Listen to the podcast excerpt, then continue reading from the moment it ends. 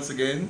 This is Ems, Beautiful Life, Harmony of Life. By the way, thank you din kay ano pala, kay Ma'am Queen. Yan yung aking classmate and friend sa BPSU before sa Masteral. Ma'am, thank you ah. Siya yung laging nagbibigay ng suggestion kung paano mas may improve, kung paano mas madaming subscriber or magla-like sa mga vlogs na ginagawa ko. So, ma'am, thank you, thank you, ma'am Queen. Sobrang na-appreciate yung mga suggestion mo. Sobra, thank you. So, kamusta na ba? I hope ah, lahat tayo medyo positibo pa rin, no? kahit medyo nasa 5,000 mahigit na, no? Yung mga uh, confirmed na sa COVID-19. But nevertheless, we expect na sooner or later, babalik din ang lahat sa normal. Yan. So, we have two weeks to go bago matapos ang ECQ dahil hanggang April 30 siya eh, no? supposedly kahapon dapat ano eh, malaya na lahat eh, no? April 14 pero dahil sa in-extend so April 30 we expect April 30 na free na tayong lahat malaya na beautiful life harmony of life so meron lang akong isi-share sa inyo na katulad lang din ng dati um, dalawa yung bibigyan ko ng paliwanag ngayon kasi dalawa yung una may yun nga may kumausap sa akin ay medyo urgent yung kanyang nilihinging paliwanag. Kaya sa chat uh, in-explain ko sa kanya yung situation niya okay? And then yung isa naman gusto niya lang malaman kung ano ba talaga yung maturity. Yan paano ba mag paano ba natin masabi na mature na isang tao? Yun yung kanyang tanong So sabi ko sa kanya, dito ko na lang i-explain kasi medyo malawak ng konti. Okay, so unahin ko muna yung isa. Nag-chat siya, no, uh, lalaki, 24 years old. Nagta actually working na siya, eh, working. Nagtatrabaho, nagtatrabaho na siya. And then, medyo confused lang siya sa sitwasyon niya. So, ang, ang kwento, parang meron siyang, nung college pa siya, meron siyang classmate Uh, and then, after graduating college, and then pareho na sila nagtatrabaho ngayon, um, parang nagkaroon siya ng guts na i-chat yung girl, no?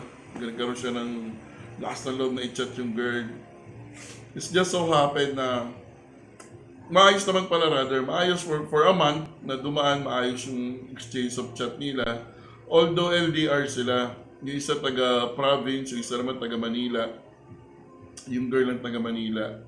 And then, medyo na-confuse lang siya ng konti kasi he decided na ma-meet yung girl. Magkita sila, although magkakilala naman sila kasi nga classmate sila nung college eh. And then suddenly, nagkita silang dalawa sa Manila, ano, yung, yung boy ang nag-travel papuntang Manila para magkita silang dalawa uh, para magkaroon ng tinatawag na first date. Yan, unang date nila. Nga lang, pagkatapos nung nung date na yon, pagka uwi nung boy sa province ulit, kasi isang araw lang sila nag-meet din, bumalik din siya ng province. Nagulat na lang siya, nag-message yung girl na pinapahinto na siya sa panliligaw. So medyo na-confuse siya, di ba? Kasi nga naman, one month kayo magka-chat, and then pumayag siya magkita kayo, pero after ng date, biglang nagbago ang lahat. Okay? So, pinaliwanag ko sa kanya yung sitwasyon, kung ano yung situation na na pinagdaanan niya. Bakit ganon? Sabi niya, kasi pakiramdam niya at naniniwala siya na mahal niya na yung babae kaya parang nahirapan siya na tanggapin na biglang uh, lumayo sa kanya yung girl at ayaw na siyang uh, sinabihan siya na huwag na ituloy yung panliligaw so medyo nagkaroon ng malamig na pangyayari after ng kanilang date. So simple lang yung in-explain ko dito sa sa boy, no? Yung boy, working din naman siya. Uh, 24 years old, ganoon din naman yung girl working din. Pareho silang walang commitment. As far as I know, no, base doon sa explanation niya sa akin, pareho silang walang commitment. Pero ito yung pinaliwanag ko sa kanya. Sinabi ko sa kanya, kasi nabanggit niya na nahihirapan daw siyang tanggapin kasi mahal niya na yung babae. Sabi ko sa kanya, hindi niya pa mahal yung girl. Kasi hindi mo pa matatawag na love yung ganong sitwasyon.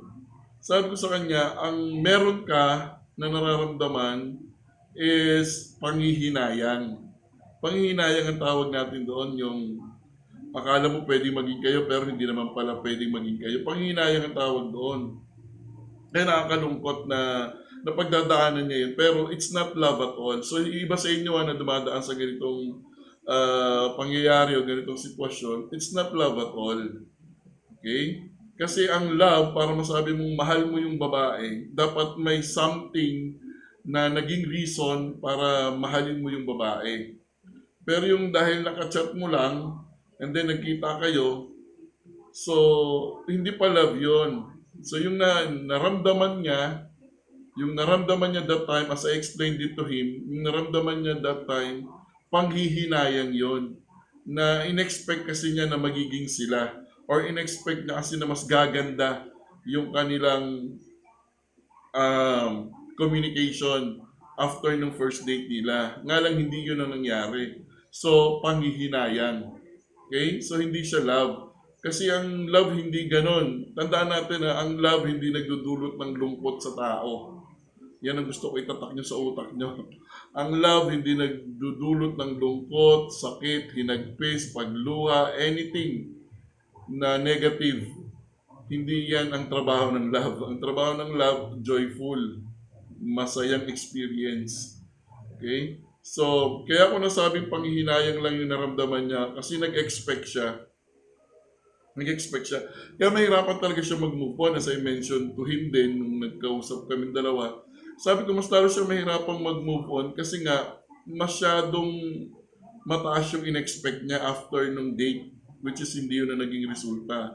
And on the other hand, nung tinanong ko siya, tinanong mo ba ako yung girl, anong reason bakit ah, hindi siya pumayag or ayaw niya nang ituloy yung panliligaw mo, ang reply niya sa akin, hindi daw siya nagkaroon ng lakas na loob na tanungin. So that's it. Isa yun sa dahilan kaya mahirap mag-move on kasi may question. Okay, may question. Tandaan natin na ah, lagi kayong magtatanong, you always ask, bakit? Okay? Katulad ng sitwasyon niya, hindi pumayag yung babae na ituloy nila yung ah, relationship nila or mauwi sa mas maayos na relationship. Sabi ng babae, hinto niya na yung panliligaw. Dapat, the first thing that he did is tinanong niya yung girl, anong dahilan? After a month natin magka-chat, okay naman tayo, and then pumayag ka na mag-date tayo. And then suddenly, ayaw mong ituloy ko yung panliligaw after ng first date natin. Yun ang the best thing to do. Kasi hanggat walang question na nasasagot, lagi ka, ah, lagi mong mararamdaman na mahirap kasi laging may doubt ka sa utak eh. Kasi may tanong na hindi nasagot. So, nung in-explain ko sa kanya yon and I, I hope, base naman sa reply niya sa kanya, liwanagan siya. Pero ang bottom line kasi natin, lagi tayong magtatanong. Okay?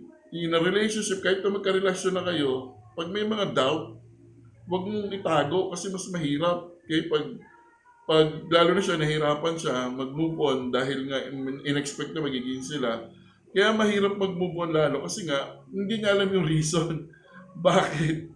Ayaw nung babae. Okay? So, I hope pa, ah, kung nakikinig ka sa vlog ko ulit na to, ulitin ko yung sinabi ko sa inyo, nag-usap tayo. Have the courage to ask the question why. Bakit ayaw niyang ituloy yung relationship or yung paliligaw mo? Okay? Have the courage to ask. I know for a fact na sasabihin sa inyo yung dahilan. And from that reason, malalaman mo na yung next step na gagawin mo. But for now, focus on the things na hindi mo siya masyadong maaalala. Focus on other things. Okay? Huwag ka muna mag-focus sa parang ah, tragedy na nangyari no, dahil hindi siya pumayag na magpaligaw siya. So huwag ka muna mag-focus doon. Stay strong lang. And who knows, di ba? Yung reason naman niya valid. Hindi naman dahil sa may other guy, pero dahil siguro gusto niya na mag-concentrate sa work or something. Or kasi LDR kayo, magkalayo kayo. So, I hope you find uh, the right time and find the courage within you na itanong sa kanya yon para mas madali mag-move on para sa iyo. Okay? And thank you ah, for the trust. Thank you. You know, from Bataan, ay pag-communicate pa siya sa akin para lang mapaliwanagan ko siya. So thank you. I hope you're better now and I hope medyo kinakaya mo yung pinagdadaanan mo ha. Kaya yan. Okay? At professional ka na, nagtatrabaho ka na, you're 24 years old already. So next naman na gusto ko ipaliwanag, yung tinanong naman sa akin, na may nag-chat sa akin kung pwede ko ba daw explain yung maturity, ako ano yung maturity para daw masasabi na mature na isang tao. So, maturity, paano ba natin malalaman na mature na isang tao? Yung pag minsan narinig natin, ito na pa kayo mature mo. Actually, meron na akong vlog dito eh. Na nagawa ko na tong vlog na to before patungkol din sa maturity. But just to answer yung question nung nag-chat sa atin, no, na isa sa mga followers natin sa vlog, um, tandaan natin na when it comes to maturity, may mga, ma- maraming klase yan. Maraming klaseng maturity. Ay, sabihin marami siyang sangay. Pwedeng physical maturity, pwedeng emotional maturity. Meron din tayong tinatawag na ethical maturity, intellectual maturity, social maturity. So, maraming sangay ng maturity. Pero ang ipapaliwanag ko yung general. Okay? In general na maturity. Sabi ng mga neuroscientists natin, ah, at the age of 25 years old, doon pa lang daw nagmamature ng isang tao. Yung brain natin, ha, yung brain, yung utak natin, ang maturity niyan ay 25 years old. When you reach 25 years old, sabi nila. Kaya nga nakakapagtaka doon yung ano eh. Bakit, kung 25 years old ang sinasabi ng mga neuroscientists natin na mature tayo, bakit natin dineclare yung 18 years old? No, di ba sa batas natin, pag 18 years old, dapat may trabaho ka na, dapat matured ka na, di ba yun yung classification natin, eh, no? yun yung pananaw natin. Ako nagtataka nga ako eh, kung 25 years old, kasi sa 25 years old daw, matured na yung brain mo, tama na daw yung mga decision na ginagawa mo. Kasi kumpleto na yung, yung ah, mga sangkap kung saan makakapag-decide ka ng tama para sa sarili mo. At the age of 25 daw yon. Pero nagtataka din ako, bakit at the age of 18, 19, 20, tinatanggap na sa trabaho ng isang tao. Ini-interview ka na, tinatanong ka na, graduate ka na ng college. Di ba, no, nakakapagtaka. Pero, yun nga yung sa side ng mga neuroscientists. Okay. Meron tayong kasabihan na you define your maturity, not your age. Okay? It's not about your age. It's you yourself who will define your maturity. Okay? Kasi maraming tao ang nasa tamang edad pero hindi naiintindihan at hindi nauunawaan yung mga nangyayari sa paligid. One good example, ipasok muna natin sa isang relationship. A matured relationship understand what love is. A matured relationship understand na nasa loob sila ng isang relasyon. Okay, naiintindihan ng tao yun, ng, na matured person. Yung immature na tao na nasa isang relationship, neglect, hindi niya naiintindihan. Uh, it's either sex lang ang habol niya doon sa kapartner niya. It's either uh, nagbibilang lang siya ng babae or nagbibilang lang siya ng lalaki sa buhay niya. Part yun ng immaturity when it comes to relationship. Kasi sa relationship na matured, may tinatawag na nagkakaintindihan. Yan. May communication. Okay? So, matured relationship yon. Yung immature relationship, ito yung isang guy o isang girl na may jowa na nga naghahanap pa ng iba.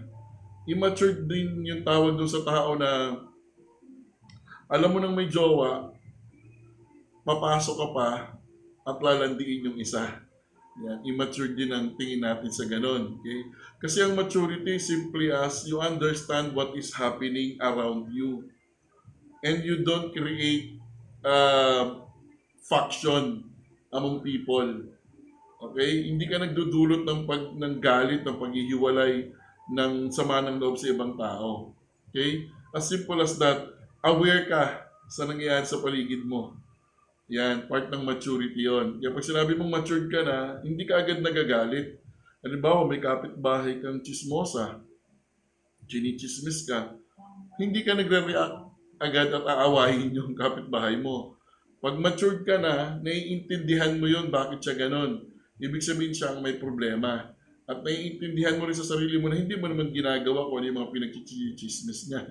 Okay? Alam mo sa sarili mo, pag halimbawa sinisiraan ka ng ibang tao, madami yan eh, no? Yung, lalo na yung mga taong naiinggit, yung mga tao na wala nang ginawa sa araw-araw kung di mainggit sa kapwa nila. yung reaction mo towards those person, yun na magde-determine kung matured ka o hindi.